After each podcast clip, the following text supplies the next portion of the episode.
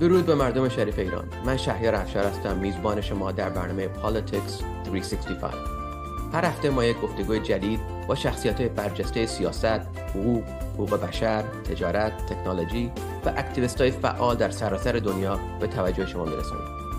اگر مایل هستید ما خوشحال میشیم پیامتون رو دریافت کنیم با تماس با 858 444 6506 یا info at politics365.com با امید ایران آزاد بریم دنبال برنامه امروز.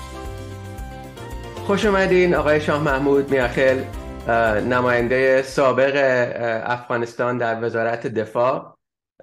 خیلی ممنونم که به برنامه پیوستین. ما می‌خواستیم تا اونجایی که ممکنه از تجربه شما بهره برداری کنیم و یاد بگیریم در موقعی که در وزارت دفاع بودین. روابطتون با ایران چی بود؟ و در طی چند سال که خب حکومت عوض شده در افغانستان تجربه شما چیه و مردم افغانستان از نظر دیدگاه این حکومت جدید نظرشون چیه؟ و بعد میریم دنبال حوادث تازی که پیش اومده بین افغانستان و ایران لبه مرز. اگه لطف کنین خودتون رو معرفی کنین و تا اونجا که می‌تونین یه بکراندی در مورد کاری که شما قبلا تو افغانستان می‌کردین به ما توضیح بدین. مرسی. سلام به شما و شنونده های شما. از همه نام ما شما میاخیل است در سال 2020 تا 2021 به حیث سرپرست وزارت دفاع بودم. تقریبا شش ماه پیش از سقوط نظام ریاست جمهوری ما باعث سفیر در قطر تعیین شدم اگر مذاکرات صورت می‌گرفت باید اونجا می‌رفتم منتظر اگریمان بودم که تحولات تغییر کرد. البته قبل از او باعث والی نگرهار یک چند وقت باعث معاون وزارت داخلی افغانستان و سالهای دیگه در ملل متحد و ادارات دیگه و هم در انستیتوت صلح ایالات متحده امریکا باعث مسئول بخش افغانستانش ما بودیم. بسیار عالی. اگه لطف کنین مدتی که خب تو افغانستان بودین و فعالیت می‌کردین واقعا تجربه شما چی بوده؟ یعنی از نظر این حکومت که افغانستان یعنی برداشت مردم چی بوده؟ چجوری مردم به این حکومت عادت کردن یا نکردن؟ یعنی واقعا دیدگاه مردم چیه در این زمان در افغانستان؟ خب اول ما شما کم عقب اگر بریم در وقتی که کودتای هفته سور در سال 1978 در افغانستان صورت گرفت و جنگ سرد تقریبا در افغانستان شروع شد. زیاد افغان با ایران و پاکستان و ممالک دیگر که اکثریتش در دو مملکت بوده مهاجر شدن و رفتن. دیگه به این اساس مشکلات افغانستان از امو وقت شروع شد. در ایران هم تغییراتی به میان آمد. حکومت شاه سابق از بین رفت و آخونده در اونجا حکومت گرفتن و یا می‌خواستن که در علیه اتحاد شوروی وقت جهاد دوام بده. دیگه به این خاطر امو رابطه ما بین حکومت ها تغییر خورد.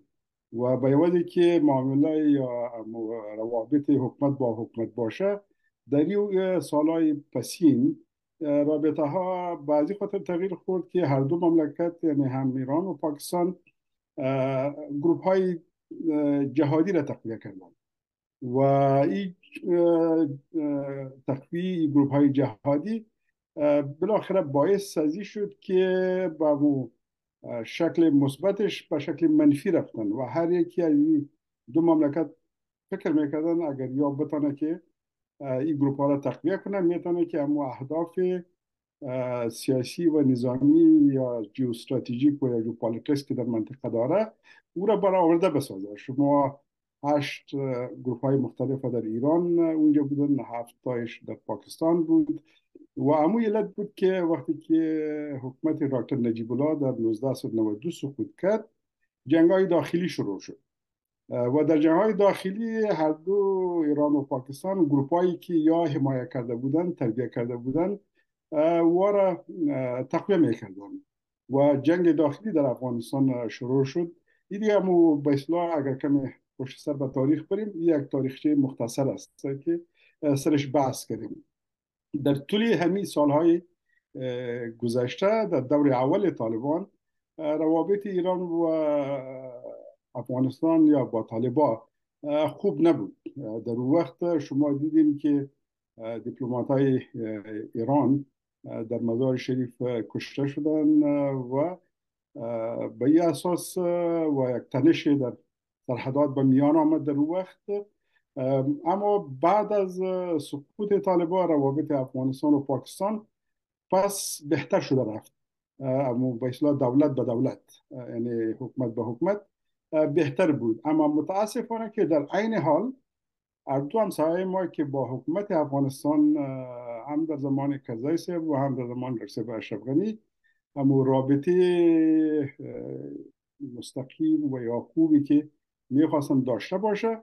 در عین وقت امی گروپ های افراطی که به نام طالب و غیره را یا باز تقویه کردن. به ضد حکومت افغانستان. از یک طرف می‌خواست که با حکومت افغانستان رابطه داشته باشه اما از جانب دیگر یا می‌خواستن که گروپ های باید در اختیاری از یا باشه. اگر وقتی که قوای امریکا از افغانستان میبرایه در اونجا باز در افغانستان نفوذ داشته باشه.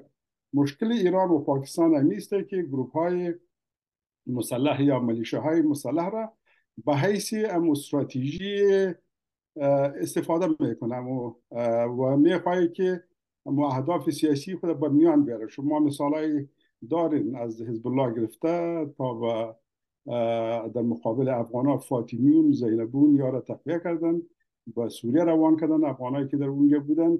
یعنی امو نفوذی از یا یا مداخله از یا بسیار واضح بوده. دیگه امو سلسله دوام کرد. در این دور ایران فکر کردن که در دور اول با طالبان مخالفت داشت اما این دوره باید طالبان را هم رابطه خوب داشته باشه. از 2002 از سال 2003 که ما به یاد دارم و در وزارت داخل افغانستان بودم با معاون وزیر داخل در اون وقت با ایران رابطه داشتیم. رابطه که بالخاص در سرحدات افغانستان و ایران که مواد مخدر یک مسئله کلان بود هم به ایران و هم به افغانستان باید همکاری می داشتیم. اما از امو وقتی حکومت ایران بعضی قماندان های طالبان را غیر مستقیم حمایه می‌کرد. و یا کسایی که در سرحدات افغانستان بودن چی از مسئولین حکومتی و یا غیر حکومتی همین قاچاق صورت می‌گرفت و در او نفرهای مختلف یا گروپ مختلف یا نفرهای نظامی یا سرحدی از این استفاده می‌کردن و پول به دست می آوردن دیگه بعضی خاطر امو تعلقات state to state چندان خوب خراب هم نبود خوب هم نبود. یک نوع به اصطلاح تشویش وجود داشت. ایران فکر می‌کرد که امریکا در اونجا هست شاید دیره افغانستان رو به ضد ایران استفاده کنه. دیگه بعضی خاطر گروپای غیر حکومتی را یا گروپای که به ضد حکومت افغانستان فعالیت می‌کردن و را تقویه می‌کردن. و این مداخله یا این تقویه آیسته آیسته اضافه شده می‌رفت. و حتی تا سالهای زیاد هیچ کسی فکر نمی‌کرد چون ایران از لحاظ مذهب طالبا سنی اصلا اما در ایرانیا یا گروپ هایی که در ایران هستن مهاجری که در ایران بودن اکثرشون شیعه بودن دیگه. به این اساس کلگی فکر می‌کردن که ایران شاید با طالبان رابطه نداشته باشه اما چون افغانستان در یک حالت خراب قرار داشت از این خاطر که یک طرف پاکستان بود این طالبان مستقیما حمایه می‌کرد. رهبری طالبا در کویتا و در پشاور رو بودن. شما دیدیم که پای روسی دیگه القاعده رهبرشان در اسلام آباد کشته شد و رهبرای پاکس... طالبان هم در پاکستان بودن. اما رابطه اضافه شده رفت که بالاخره وقتی که ملا عمر کشته شد رابطه طالبا با ایران زیاد شد که ملا منصور یه رهبر دیگه طالبا که تعیین شد. به ایران سفر کرده بود. و بعد از سفر از ایران باز پاکستان نمی‌خواست که طالبا با ممالک دیگه رابطه داشته باشه. و هدف درون یا هدف حمله امریکا قرار گرفت و در کویته بلوچستان نزدیک سرحد ایران کشته شد. دیگه به این اساس ایران یعنی با طالبا رابطه عمیق در طول 20 سال گذشته پیدا کرد. و همین رابطه باعث ازی شد که امو کسایی که یا به شکل دائمی حمایت می‌کردن کتیوا امو رابطه خود کمی سرتر بسازه. اما با طالبا قویتر بسازه. یه یک وضعیت است که فعلا جریان داره. و متاسفانه که هر دو همسایه ما ایران و پاکستان در افغانستان بازی خوبی نکردن و بازی را پیش بردن که در آینده به نقص هر دو مملکت و مردم ایران و پاکستان است که افراطیت چقدر تقویه میشه ای به نفع مردم ایران و افغانستان میشه بسیار علی خیلی ممنون از این توضیح عمیقتون در روابط ایران و افغانستان در این چند سال اخیر. بریم حالا به حوادثی که تازه پیش اومده سر لب مرز ما گزارش های محدودی داشتیم از این حوادث. چند تا کشته کشتار هم شده تا اونجا که می‌تونین اگه بتونین توضیح بدین برای شنوندگان ما چی پیش اومده و آیا انتظار دارین که این موضوع ادامه پیدا کنه یا این یه موضوع کوچیکی بود که تموم شد الان؟ یه خلاص نمیشه چون گروپ های افراطی و اهداف دراز مدت دارن و می‌خواهد که افراطیت تقویه کنه و ترویج کنه. و زیادتر گروپ های افراطی منطقه. از باز به قدرت گرفتن طالبا یک الهام گرفته که با مبارزه مسلحانه می‌تونه که قدرت بگیره و دنیا هم در مقابلش عکس نشان نده. دیگه بعضی خاطر چی گروپ ایومی یا حرکت اسلامی ازبکستان است یا ای تی ایم ترکستان شرقی است و یا گروپ که در خلیج و در ممالک دیگه وجود داره. دیگه از این خاطر افغانستان یک جای پر امن به یا هستند و متاسفانه که هر دو همسایه ما همی گروپ های افراطی یا اعضای از را نگاه می‌کنن تقویه می‌کنن و می‌خوای که را استعمال کنن. این دیگه باز مربوط به رابطه ممالک به طور مثال ایران رابطهش با ممالک خلیج چی رقم میشه با امریکا چی رقم میشه و در وقت ضرورت از این استفاده می‌کنه اگر به نفعشون بودن یعنی به اصطلاح هم یک متبادل نگاه می‌کنیم دیگه به این اساس آینده از مملکت یعنی وخیم است. اما در بعضی وقت امو construct crisis گفته میشه یک بحران را ایجاد می‌کنه که به مردم نشان بده که طالبا و ایران اختلاف دارن.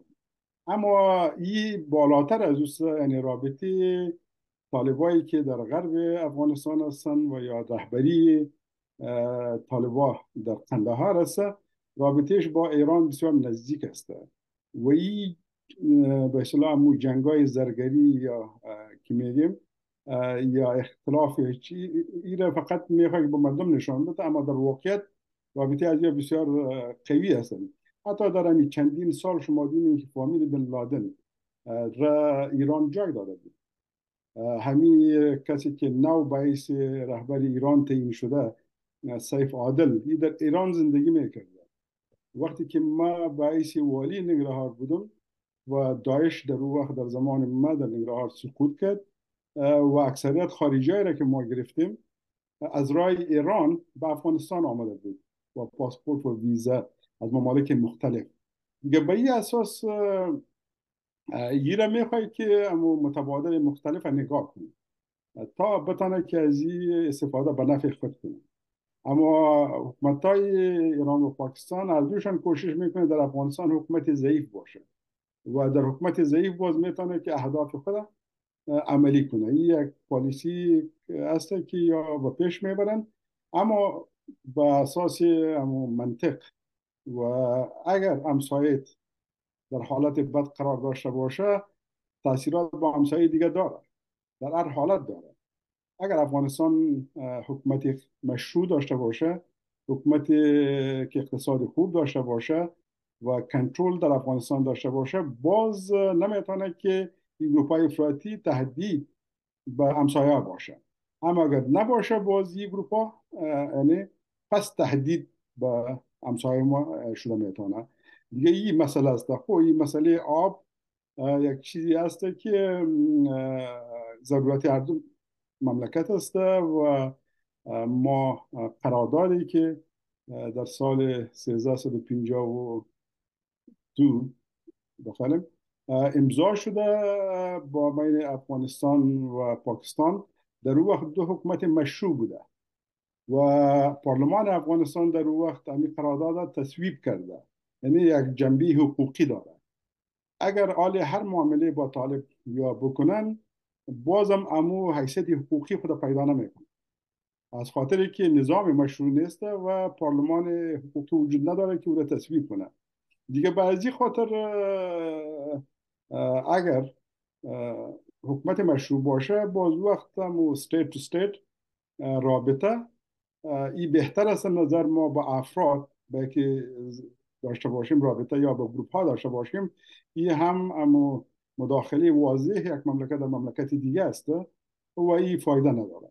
یعنی ما باید رابطه بهتر با همسایه خود داشته باشیم و بالاخره منطقه از لحاظ اقتصاد توسعه پیدا کنه و این به نفع کلگی است.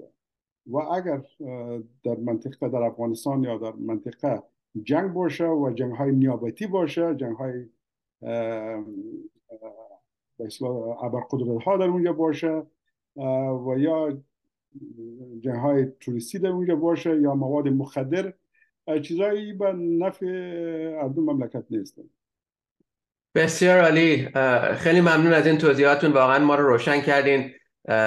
مسائل ایران و افغانستان و دورادور پاکستان مسائل ساده ای نیست. خیلی پیچیده است و شما در این وقت کوتاهی که با هم داشتیم کاملا تمام مسائل رو واسه ما توضیح دادین. خیلی ممنون آقای شاه محمود میاخل از شرکتتون در برنامه ما سپاس گذاریم تشکر از شما هم.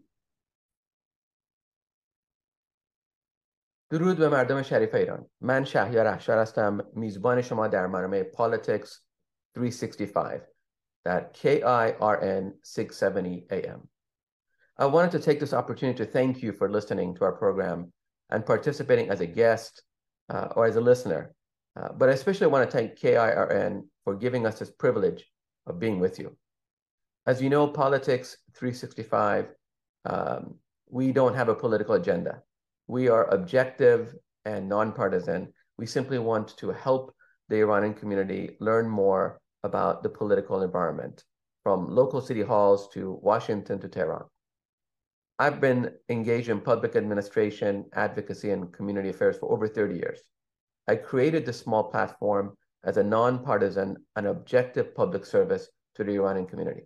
This is not my program, it's yours.